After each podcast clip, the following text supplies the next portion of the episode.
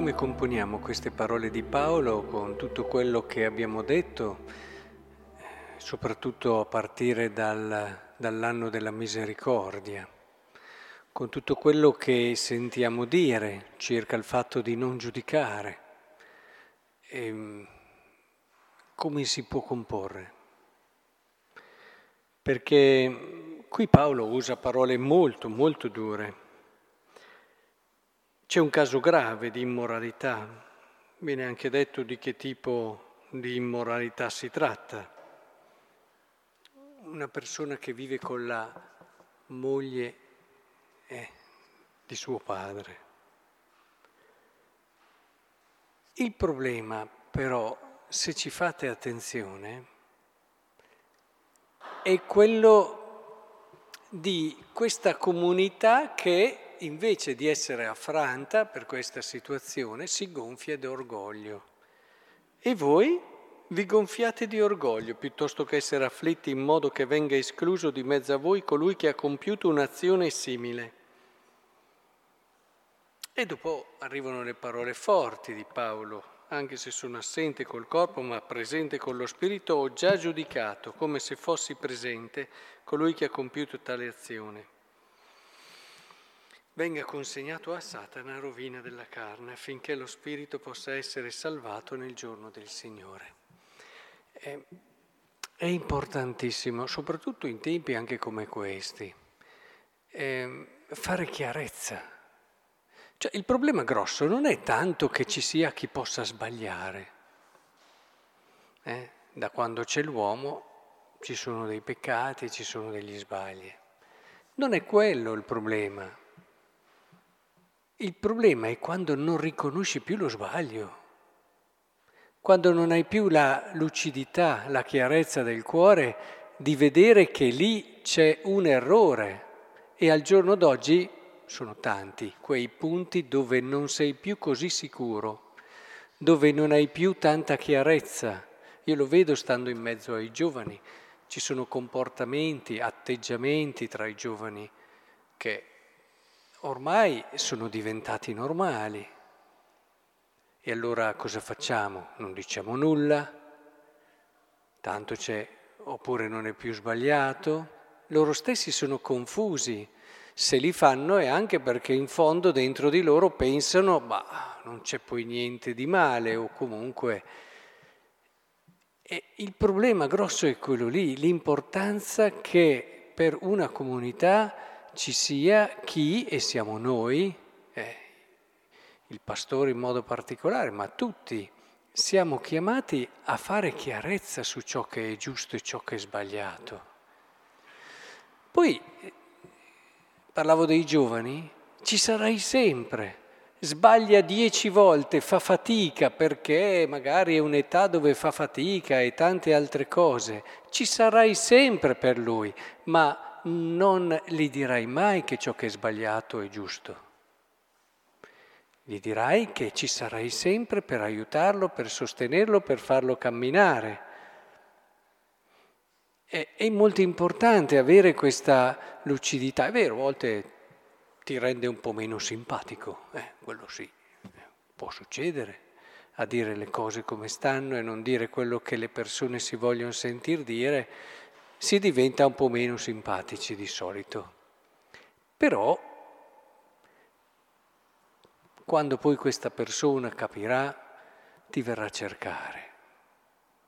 Quando c'è una comunità che ha bisogno di chiarezza, perché lasciar fare a certe persone, il caso della, della prima lettura di oggi, confonde, confonde anche gli altri.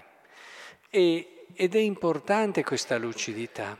Quindi vedete come verso le persone è molto importante avere questa prima carità che è quella di aiutarli a capire ciò che è giusto e ciò che è sbagliato. Questo è fondamentale. Se no tu quella persona lì non gli vuoi bene. Magari eh, dici che è misericordia, ma non ha niente a che vedere con la misericordia, questa roba qui. Questo qui fai del male a te e a lei a lei prima forse e poi anche a te di conseguenza. Quando vuoi bene a qualcuno gli fai capire che per te questa persona è la cosa più importante che c'è, quello glielo devi far capire, ma glielo devi far capire facendogli anche comprendere che per questa strada eh, va per quello che viene detto qui, consegnato a Satana e rovina della canzone. Dopo si pagano le conseguenze, vuol dire questo in fondo, paghi le conseguenze di quello che fai lasciate che paghi le sue conseguenze, poi forse si renderà conto, qui dice Paolo, per il giorno dello Spirito, con lo Spirito avrà capito e si convertirà. Molte persone che hanno comportamenti, a volte anche estremi, sbagliati, eh, pagano poi, perché si paga sempre eh, quando c'è disordine, prima o poi arriva. E Penso che sia molto importante perché anche quello che si dice nel Vangelo, in fondo c'è poca lucidità e chiarezza su ciò che è giusto e ciò che è sbagliato. E questi qui non se ne sono neanche accorti di quella persona lì, eh? l'ha fatta mettere in mezzo e gli ha detto, bene, allora cosa devo fare? Lo devo guarire o non lo devo guarire? Ma questi qui non gli importava niente del fatto che lì ci fosse una persona loro avevano le loro cose, le loro idee, le loro leggi al servizio di quello che era la loro volontà, cioè quelle persone che usano la religione, usano la legge di Dio per portare avanti, perché vedete si fa riferimento qui al lievito vecchio. State attenti ai neoconvertiti, ma non nel senso che sia una cosa sbagliata. È che quando ci si converte, magari da una vita, non è che si cambia tutto No, l'esperienza ha insegnato che uno si porta dietro il lievito vecchio e dopo vive la religione un po' con certe dinamiche che aveva prima. Il percorso della conversione è un percorso lungo, è un percorso che porta realmente a pensare in un modo diverso secondo Dio. E, e, bisogna accompagnare queste persone che hanno magari ricevuto anche una grazia importante che gli ha fatto cambiare strada, però eh, a, eh, come dire, a, ad essere lievito nuovo anche come mentalità, come pensiero, a cambiare il modo di ragionare e di pensare secondo Dio. E, è molto facile a volte fare anche uso della religione come dicevo prima della legge di Dio, come questi farisei che avevano una mentalità sbagliata, che voleva raggiungere i propri fini e anche la religione era uno strumento per raggiungere i propri scopi. Quindi a loro interessava solo quello, mantenere un certo loro eh, modo di, eh, non solo potere, non solo soldi, non solo, ma anche proprio il fatto di non destabilizzarsi su un modo che li fa stare bene e tranquilli. Ecco, loro avevano questo obiettivo, non ci si muove quando parli a certe persone, lo vedi, alcune proprio sai che da quello che è non si muoveranno mai, ma nella maniera più assoluta. Eh? E allora cosa fai? Continui a parlare, qualche cosa sì, ma poi soprattutto preghi, preghi. E, è evidente che è molto importante riuscire a vedere come questi avevano questo in testa. Quindi non interessava niente della persona che avevano davanti, ma la legge è per la persona, non dobbiamo mai dimenticarlo. E si parte di lì e questo diventa un criterio importante per cogliere il senso profondo della legge. E allora,